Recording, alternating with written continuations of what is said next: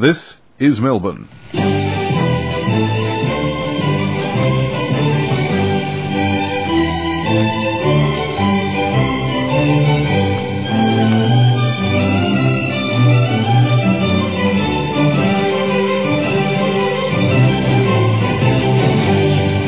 Welcome to Shire Network News. I'm your host, Tom Paine.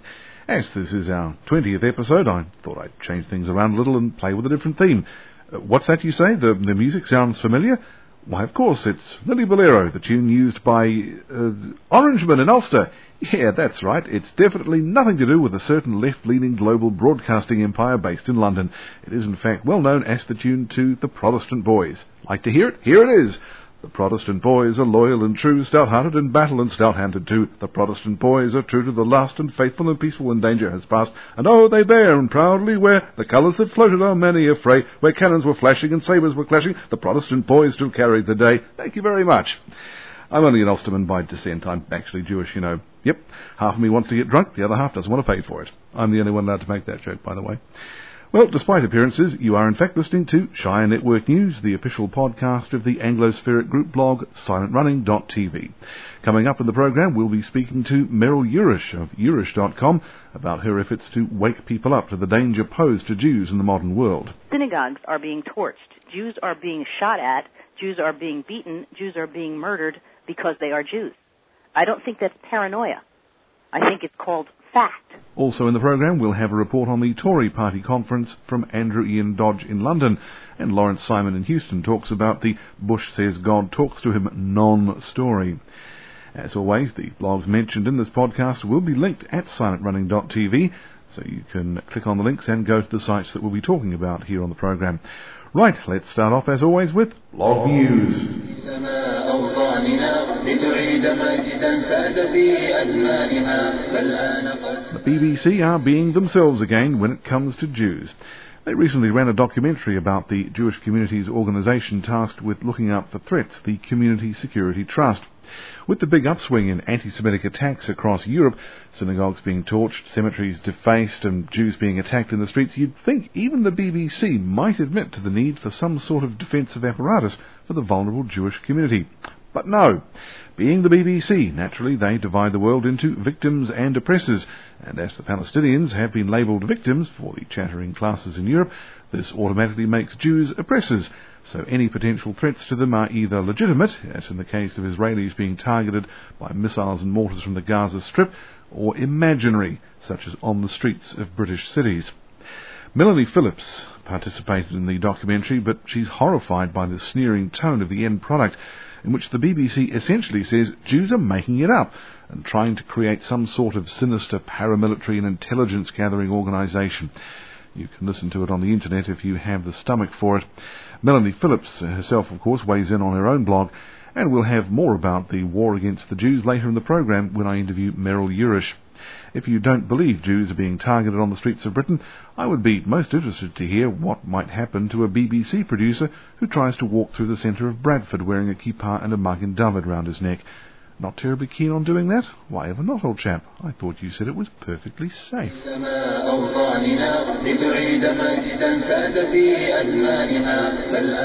German Chancellor Gerhard Schroeder has left office. Yes, I know how you feel. Displaying his trademark grace, wit, and intelligence. I do not want to name any catastrophe where you can see what happens if organized state action is absent. I could name countries, but the position I still hold forbids it. But everyone knows I mean America. Yes, well, Germans would know all about organized state action, wouldn't they? Gerhard Schroeder, a class act all the way. David Kaspar at German blog Dave's Medienkritik has the tone for his valediction just right.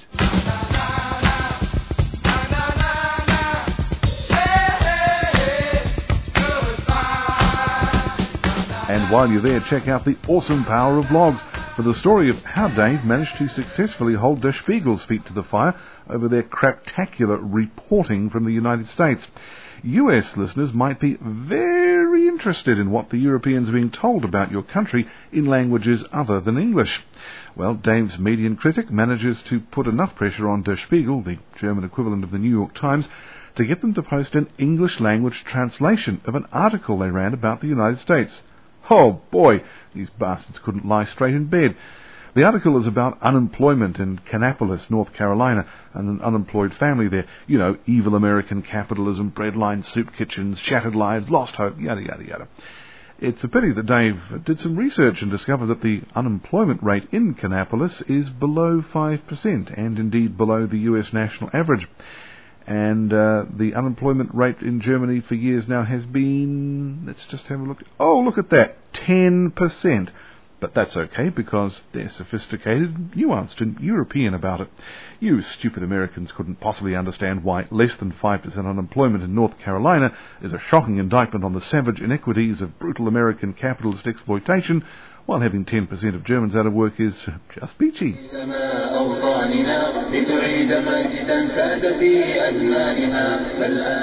New Zealand continues to stumble along without an actual government as such. All the party leaders are busy trying to stitch together some sort of Frankenstein's monster of a coalition with which to shamble clumsily towards the next election in 2008, or until the wheels fall off, whichever comes first. In the meantime, in a country where trade unions still take part of workers' wages and use the money to directly fund political propaganda on behalf of a single political party, the Dominion Post in Wellington has discovered the most sinister threat to democracy ever conceived. Here's their spine liquefying scoop. It was confirmed yesterday that members of the exclusive Brethren had tried to arrange talks with New Zealand First, whose seven MPs are critical to a national-led government. Church members talking to politicians? Oh my God, it's the end of the world as we know it. As New Zealand political blog Sir Humphreys noted, what next? You'd almost think it was a free country, and the Dom Post had nothing better to pay their reporters for. The background to this is that the exclusive brethren are, well, let's be honest here, it's a pretty cultish sect of Christianity that believes in living apart from the corrupt and sinful world, and its members don't vote. That didn't stop them from putting out some pamphlets at the election, trying to persuade people to vote for the centre-right National Party, and that caused New Zealand's left-wing commentariat to spaz out in a truly impressive display of anti-religious paranoia. Apparently, this rather inept foray into expressing an opinion by a church would inevitably lead to the reintroduction of the death penalty for atheists and 40 lashes for disobedient wives. Or something. We're not really clear on the details, but uh, it was going to be bad, okay? Meanwhile, the New Zealand Public Service Association, the union for state sector workers, was handing out pro-Labour Party material on hospital premises during the campaign, but that's different, apparently.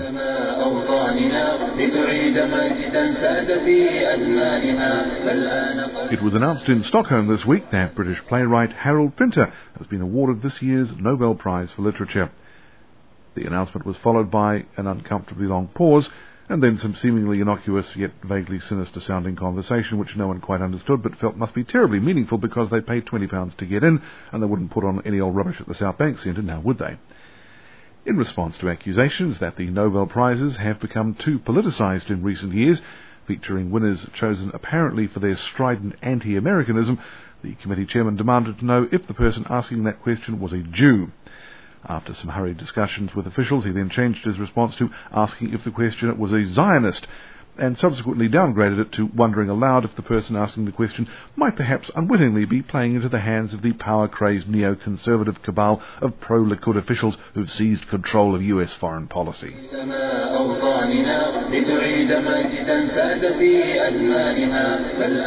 Bush PR effort backfires. Stage teleconference with soldiers hurts White House credibility. Debacle over rigged questions.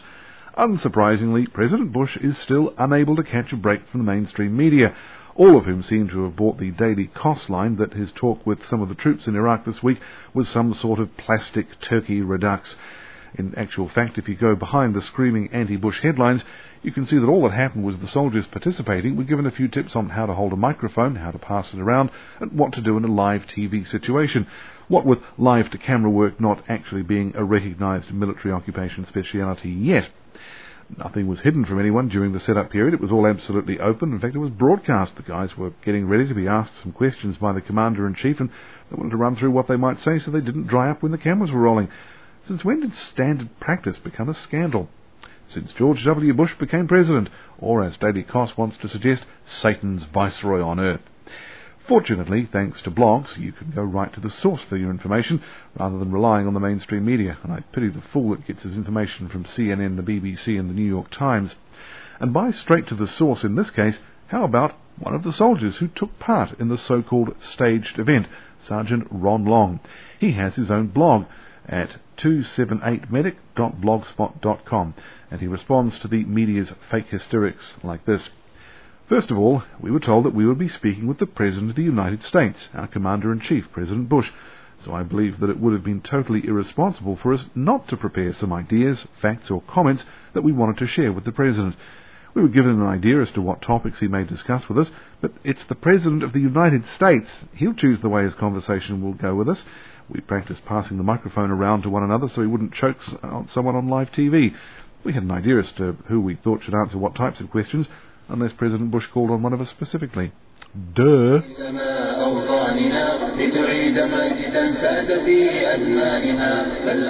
Australian playwright, towering cultural colossus, and Speaker of Truth to Power, David Williamson, was recently forced to share the company of some of his fellow Australians aboard a cruise ship. Oh, the horror! Oh, the insult to one's delicate sensibilities from the crass materialism of the aspirational middle classes. It really is enough to make one despair of them ever being clever enough to simply do as they're told by their intellectual betters. He wrote an article about his terrible experience of being trapped on a boat surrounded by Kath and Kim clones in the Bulletin, and Tim Blair linked to it. He couldn't say much about it because Tim Blair is actually the Bulletin's associate editor, but he knew his commentators would do the job for him. And did they what? My personal favourite is this effort from Habib. I like the final tirade about dwindling resources, living beyond means, and global warming, all penned by a turd with a million plus gaff in Noosa and a multi-million dollar one in Melbourne, both fitted with every modern fitting and fixture and lots of overpriced tacky art, between which he regularly commutes by kero-burning jet aircraft when not buggering off by the same means to the third world to tut-tut about poverty and deprivation and by some more tacky local artisans' efforts to further clutter his large residences and impress his equally daffy comrades with his diversity awareness and cultural sensitivity. Nice one, Habib. Williamson chose to contrast the sun and fun cruise he went on with the Australians to a more culturally oriented one with some Brits, in which they attended lectures delivered by Oxford academics and visited sites of historical significance. He said one of the most memorable parts of that trip was when they went to a former Khmer Rouge killing ground and saw skulls stacked up on top of each other. Okay, Dave, if the highlight of your vacation is seeing a pile of skulls, you might want to seriously look into changing travel agents, okay? Seriously though, do go and read David Williamson's Lament for the Lucky Country in the Bulletin. It's one of the most unintentionally hilarious things I've read all year, and I strongly suspect Tim Blair of commissioning it knowing the effect it would have.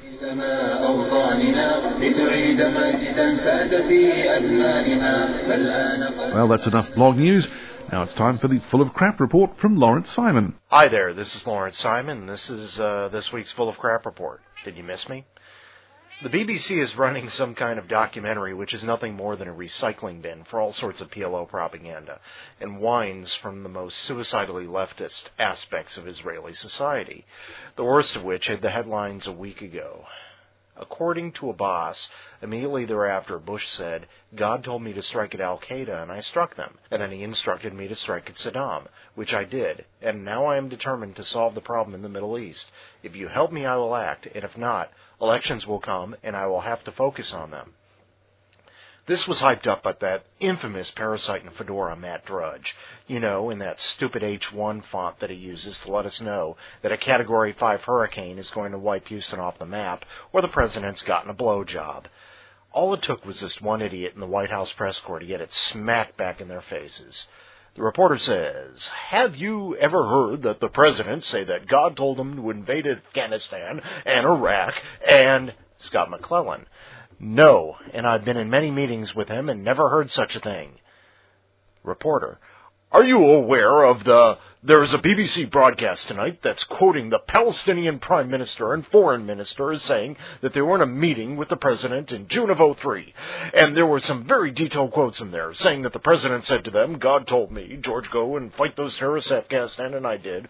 And then God told me, George, go and fight the tyranny in Iraq, and so forth and so on. McClellan, no, that's absurd. He never made such comments. Pretty definitive statement there. This one didn't get much traction in the blogosphere. Well, maybe with just the usual gang of severely brain damaged hard lefties like, uh, oh, I don't know, Ted Rall, have parroted these absurd comments.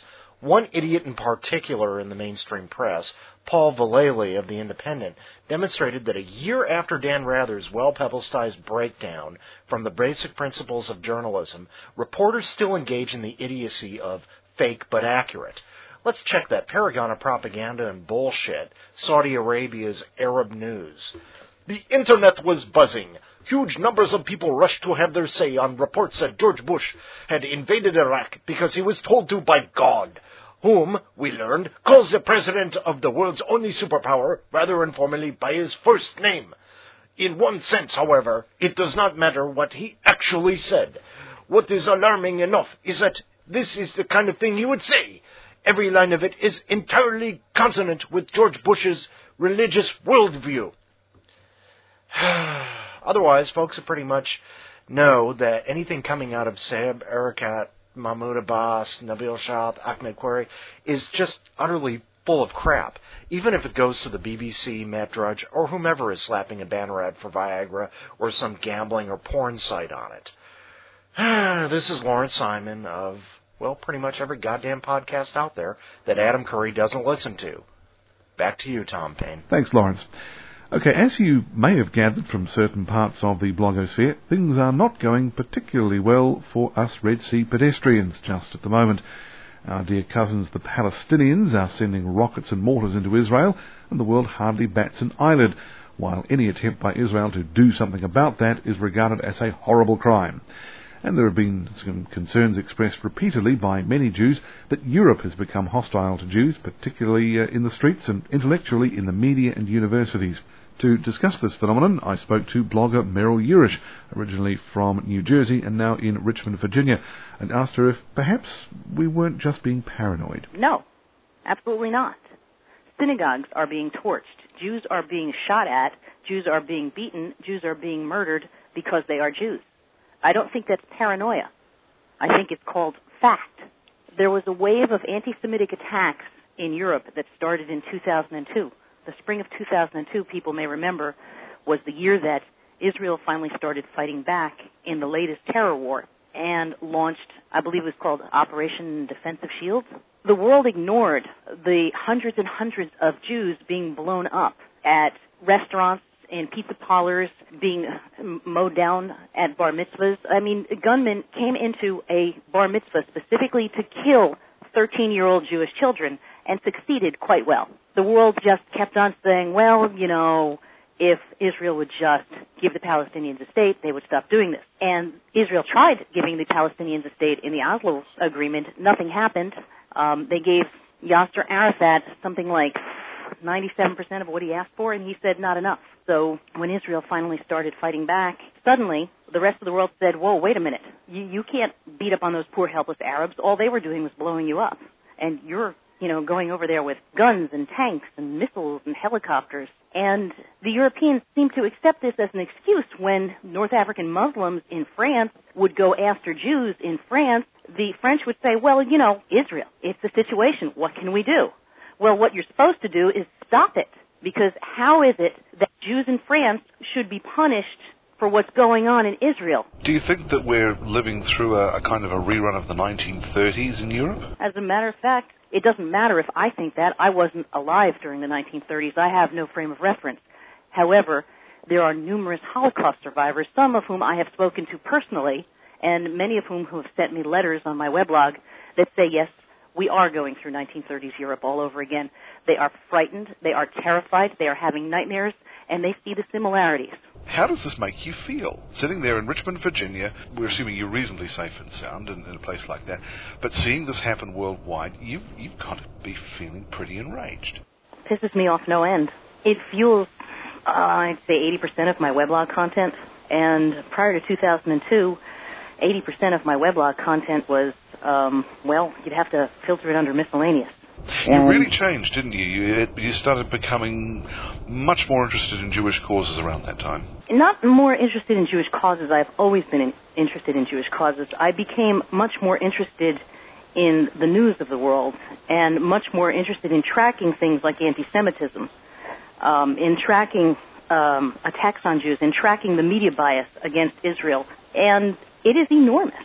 I wake up every morning to NPR. That's what my radio is set for. I don't like loud buzzing noises in the morning. And more often than not, if they're talking about Israel, it's a lie. It's biased against Israel. It makes it look like the Palestinians have done absolutely nothing. And suddenly Big Bad Israel came in with their um, helicopters and their um, Hellfire missiles and, you know, blew up this sweet little innocent old man who happened to be the founder of Hamas, you know, that peaceful organization. One of the things you've made a particular point of uh, in your weblog is to keep track of all the violations of the ceasefire the Palestinians have uh, indulged in. Yes, because it's not a ceasefire. It is a lessening of hostilities from their end. When you're defending yourself, you're not launching hostilities. When you are tracking down murderers and trying to stop them from blowing up your people, you're not engaging in hostilities, and that's not violence. But the media is constantly saying an upsurge in violence. When terrorists attack Israel, Israel defends itself, and they call it an upsurge in violence on both sides. On your weblog, there was a, a comment recently uh, where someone, I think it was you, who said that, look, if someone was actually rocketing El Paso uh, or, or launching mortars into San Diego from Mexico, how long will the United States stand for it? Yeah, that wasn't me. That was one of my commenters, but it's a point I've made before. Um, I do not think that hmm, the United States would allow Canada to send rockets into New York. And again, you know, there are there are um, Mexicans who talk about getting the occupied territories back from um, America. Just imagine, like you said, just imagine one of them launching one little mortar towards San Diego. You'd never see a second one. I'm not saying that we would blow up Tijuana. I'm just saying that would be clamped down upon so fast. I think people think I concentrate too much on one issue, but I keep on trying to separate the issue from the rest of my weblog and failing miserably. I tried a group blog that lasted maybe a month. It seems to me that uh, my raison de blog, as I like to call it, is Jewish issues advocacy. They seem to be the, the issues that really push your buttons, that, that get you writing very passionately. Well, you know, when you're part of a minority religion that has been persecuted nearly all of its existence, and you're watching your, basically, I consider them all my family, going through the sorts of things that you see in Israel, that you see in these attacks in Europe, in Russia, in the Ukraine, where the premier has said that in spite of the fact that Jews are being beaten regularly, and other anti-Semitic attacks are happening, there is no anti-Semitism in the Ukraine. Well, that's that's a comfort, isn't it? It is because you know then I can stop writing this on my blog and I can go back to posting cat pictures. What kind of people read your blog? Is it mainly Jews or are there non-Jews as well? I think I have a significant non-Jewish following. I have a fair amount of Christian followers and I don't mean the kind that, that want all Jews to go back to Israel so that what is it? The rapture can happen. The second coming, yeah. Yeah, whatever. That's they uh, follow my weblog because they believe, like I do, that Israel is in the right. Well, that's your blog that other people read. What blogs does Meryl Yourish read? What, what are some of your favourite blogs? Well, I check Instapundit and Little Green Footballs regularly. They're they're my daily reads. Lawrence Simon um, is full of crap.com. I used to read um, Ilyka Damen at I like a .mu.nu, but she is no longer blogging at the moment. Got into a little tiff with Jeff Goldstein. Well, I get into tiffs with Jeff Goldstein from time to time. I'm not going to stop blogging. Oh, I, I also read Silent Running, by the way, regularly. Where do you see blogging going in the future? At the moment, we've got this situation. We've got a lot of individual voices, such as yours, um, getting out there. Uh, we're getting a certain amount of readership, but it's not really the mass phenomenon that many people have predicted it might be. Do, do you think it's going to develop in the future, change? Are blogs going to cooperate more? Is it going to become more professionalized, perhaps? Well, I know people are trying to make it so, and you're also asking me to predict something. This is the person who sat there when Yahoo was four dollars a share and said, "Who the hell would buy Yahoo stock?" You know, you're quite so, right. It's, it, I shouldn't ask you to make predictions. It's much safer to stick to post-mortems. Yeah, it is, because I'm sorry, I'm never going to forget. I said that in 1997, I think it was. You know, a hundred shares bought at that $4 a share, I'd be a rich woman today. I think, though, I, I know more about weblogging and about the internet than I did about stocks. And I think that some bloggers, they've already been co-opted, but you know what's really happening is professional media creep is taking over the weblogs, the, the major weblogs. There's a lot of people saying, wow, you know, little independent journalist bloggers did this and little independent journalist bloggers did that. But the people who are getting all the press and most of the links are the people who are already professional journalists. Glenn Reynolds is certainly an exception to the rule. Um, Daily Kos built itself up into a huge political force, and then he was co-opted into politics, which is, I believe, where he started from anyway. One of the reasons that I am not as big a blogger as some people is the um, narrowness of the scope of my weblog. Another reason is that I am in the conservative blogosphere even though I am not conservative, but because I am not conservative enough, many of the bloggers on the right won't touch me, won't link to me, don't like me. I'm a feminist, they hate that. I'm a social liberal, don't like that. See, that's the thing, the bloggers on the left won't touch me because they see me as too right wing because of my um, strong Zionist stance and because I voted for Bush. How could you?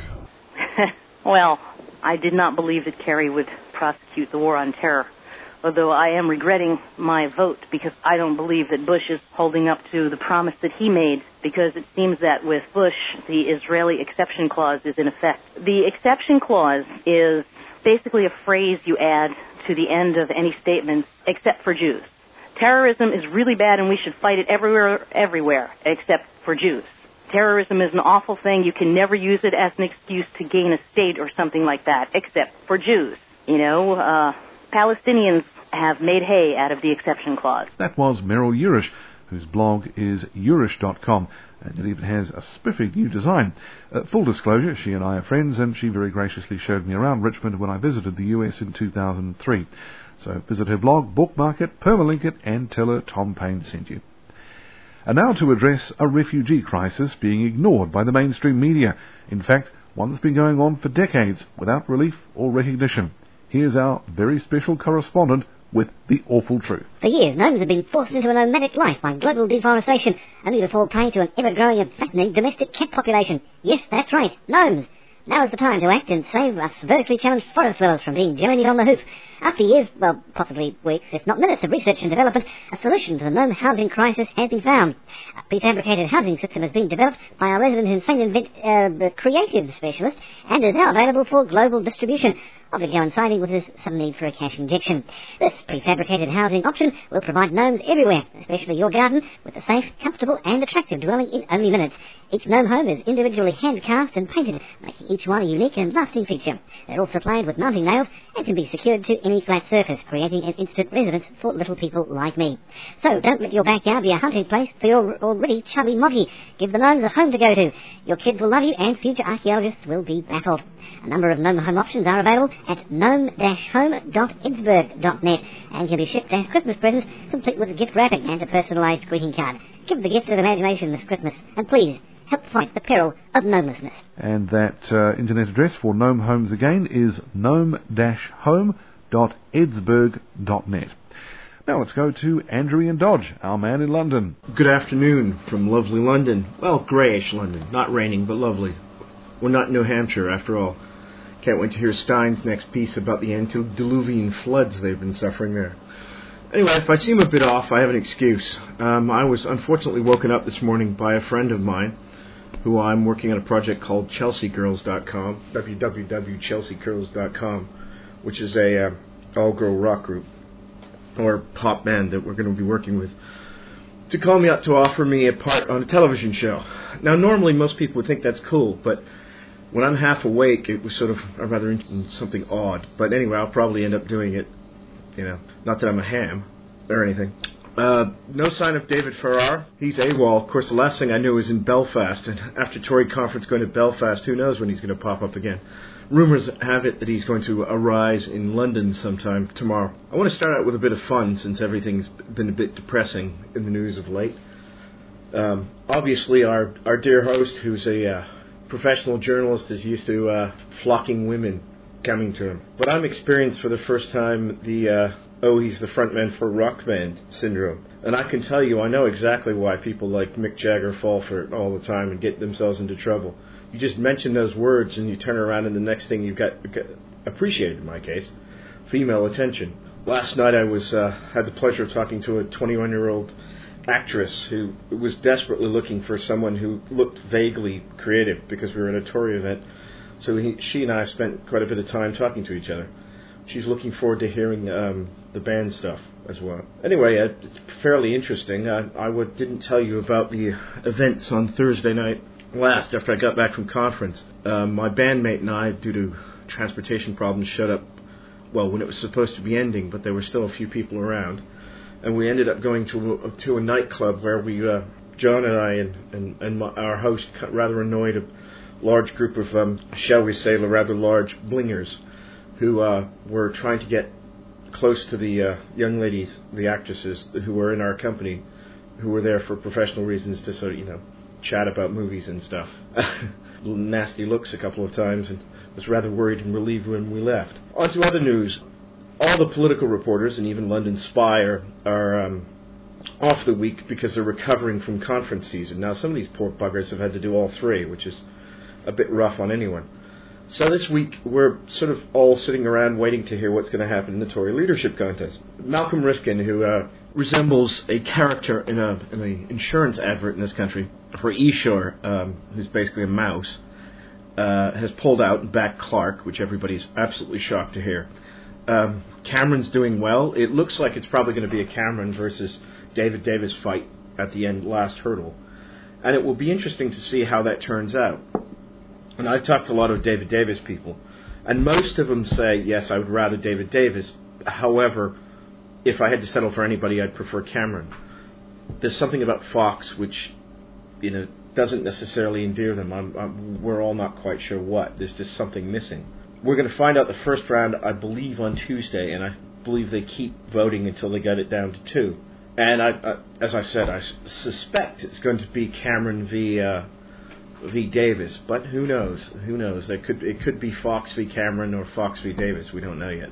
Clarke looks like he's thankfully not going to make the second round, which is a great relief to all of us, because Clarke anywhere near the leader of the, being leader of the Tory Party would be very worrying. I was at a formerly wet organization called the Heseltine Group, Heseltine Group, which tends to attract sort of the Tory wet types and the room was overwhelmingly for Cameron and, and David Davis. There was no one even supported Fox, and no one even, but two or three people supported Clarke. Not even, not anymore, which is particularly interesting considering this this a, a, a notoriously a wet organization. Other than that, uh, obviously we all want to wish Lady Thatcher happy birthday on her 80th. It was a big party last night. I'm afraid I wasn't on the guest list, and neither were quite a few other people. But we still give her our best London is is still in the, the post-conference season, just sort of waking up. The Prime Minister's question time was even vaguely polite. I'm sure next week things are going to st- start picking up, kicking off um, as everybody rests up from, from the conference season and the party season, and then we'll get back into it. Um, hopefully next week I'll be able to report to you uh, how exactly things went in the leadership contest on Tuesday and who's through the final round. We'll see what else goes on. So that's the end of my report for this week. Stay safe, stay aware, and read AndrewDodge.com, DisgracefulMusic.com, and LibertyCadre.net. Oh yes, one last thing, and one more thing, as Jobs is prone to say. The latest Jib Jab video features a certain, well, doesn't feature, I'm in a crowd scene, a certain uh, person's mug, namely my own. I submitted it because I asked for headshots, and, and I, I was selected as one of the, one of the people. See if you can spot me. Bye bye. Thanks, Andrew. And I'd just like to stress that as a professional journalist, I in fact do not have hordes of blue-eyed teenage groupies trying to have their wicked way with me. Turns out journalists get less action than rock gods. Who knew? Well, that's it for another edition of Shire Network. Oh yes, yes, my holiday on Rarotonga. The reason why there was no uh, Shire Network news last week. Yeah, it was uh, wonderful. My cousin Trudy got married on the beach in bare feet. It was uh, terrific. The sun shone. There were whales playing off the coast. I did a bit of diving, even did a night dive. Yes, there's nothing quite as exhilarating as falling backwards off an inflatable boat into the inky depths of the South Pacific with half a ton of equipment strapped to your body. Possibly the finest laxative known to man. I can't recommend Rarotonga highly enough. If you want a really relaxing holiday, it's the place to go. Yeah, I know it's a schlep from America, but you don't want to keep going back to Grand Cayman or Aruba all the time. For God's sake, the Caribbean's full of Americans. Come to the South Pacific, so it can be full of Americans as well. This is Tom Paine from SilentRunning.tv. I'll see you next week. Until then, may your God go with you.